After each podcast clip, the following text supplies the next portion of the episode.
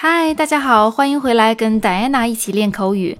那快要开学了，不知道还在上学的小伙伴有没有准备好迎接新的学期呢？那今天的节目呢，我们就一起来聊一聊开学的那些事儿。开学其实有很多种英语表达方法，我们今天呢把常见的几种分享给大家。首先，第一个，New term begins，New term begins，这个 term term。可以表达学期，New term begins。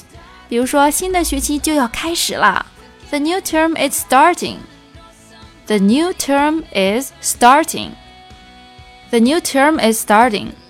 那第二种表达开学的方式，我相信大家应该都是比较熟悉的，School opens。比如说，这周就要开学了，我们就要返校了，School opens this week。We're going back to school。School opens this week. We're going back to school. School opens this week. We're going back to school. 好，那第三种表达方式是 school starts。其实它跟 school opens 是一个意思了。那这边呢，还跟大家扩展一个短语，叫做 start up。start up，开始启动。比如说，哎，下周一就开学了，你准备好重新开始了吗 ？School starts next Monday. Are you all set to start up again? School starts next Monday. Are you all set to start up again?